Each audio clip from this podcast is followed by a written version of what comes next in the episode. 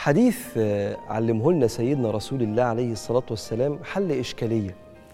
لو فكرت فيه هتعرف إزاي إن سيدنا محمد بيدعونا إن أنت تكبر نفسك في الدنيا وتشتغل أكتر وتكسب فلوس أكتر لكن بشوية ضوابط.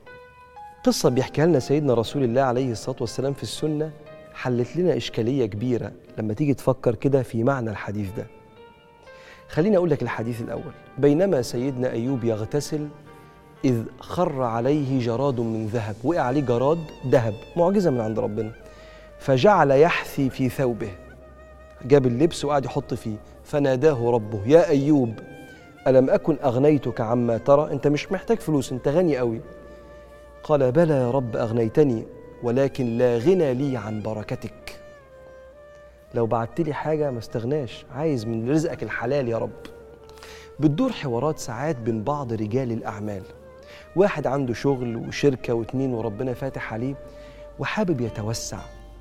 فواحد يقول له بس انت لو توسعت انت عندك اللي يكفيك ويعيشك ملك. لو توسعت هياخد منك وقت وجهد. فتستثمر الوقت والجهد ده في العبادة.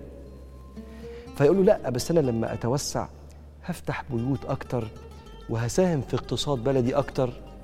ما تدلونا يا علماء هو أنا لو أنا غني ينفع أتوسع أكتر للصالح العام ولصالحي برضه؟ فيجي العلماء يقولوا هاتوا قصة سيدنا أيوب اللي أخذ من فلوس ربنا وهو غني وقال له لا غنى لي عن بركتك وقاموا قايلين توسع. ولكن توسع بثلاث شروط. توسع حتى لو أنت غني وكبر نفسك من حلال حافظ على صلواتك الخمسة وأخرج زكاة مالك. الصفة الأولى لا تتوسع في المال إلا من حلال. وسيدنا رسول الله عليه الصلاة والسلام بيكلم التجار بيقول لهم التاجر الصدوق اللي ما بيغشش. التاجر الصدوق الأمين مع النبيين والصديقين والشهداء. يا نهار أبيض! ممكن تكون عباداته قليلة يجي مع الأنبياء عشان كان تاجر صدوق. لأن في وسط رحلة تجارته كم الحرام والقفزات المادية اللي كانت ممكن تتحقق بكذبة أو بغشة أو برشوة والناس شايفاها طبيعي بعض الناس اللي حواليه هو كان يقول لأ. أنا هفتح بيوت العمال اللي بيشتغلوا معايا من غير ما أقفل قلبي عن الله ورسوله. مش هجيبها من حرام. التاجر ده عاش في سبيل الله مجاهد لشهوة الجمع من حرام. فاللي عاش في سبيل الله يبعث مع من مات في سبيل الله من النبيين والشهداء. فتوسع وكبر نفسك من حلال. الشرط الثاني قالوا آه كبر نفسك بس بحيث ما يجيش على صلواتك الخمسة. لأن الصلوات الخمسة هي الأولوية الأولى في الشريعة. سئل النبي عليه الصلاة والسلام أي العمل أحب إلى الله تعالى؟ قال الصلاة على وقتها. قيل ثم أي؟ قال بر الوالدين. قال ثم أي؟ قال الجهاد في سبيل الله. فلو افترضنا أن جهاد هذه العصور هو العمل والبناء فهو جاي في مرتبة بعد الصلوات الخمسة. فلو بتصلي صلواتك الخمسة في ميعادها مش بتجمع الفروض أو بتفوتها توسع براحتك. لإنك من الفائزين. لإن الخاسرين اللي ربنا قال عليهم في القرآن يا أيها الذين آمنوا لا تلهكم أموالكم ولا أولادكم عن ذكر الله. قالوا ذكر الله الصلوات الخمسة. ومن يفعل ذلك فأولئك هم الخاسرون. وربنا سبحانه وتعالى قال بعد ما تصلوا انطلقوا في الشغل بس صلوا الأول.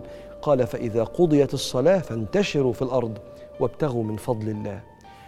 وبينقلب الشغل في وقت الصلاة للعب لو ضيعت الصلاة. شوف ربك يقول إيه؟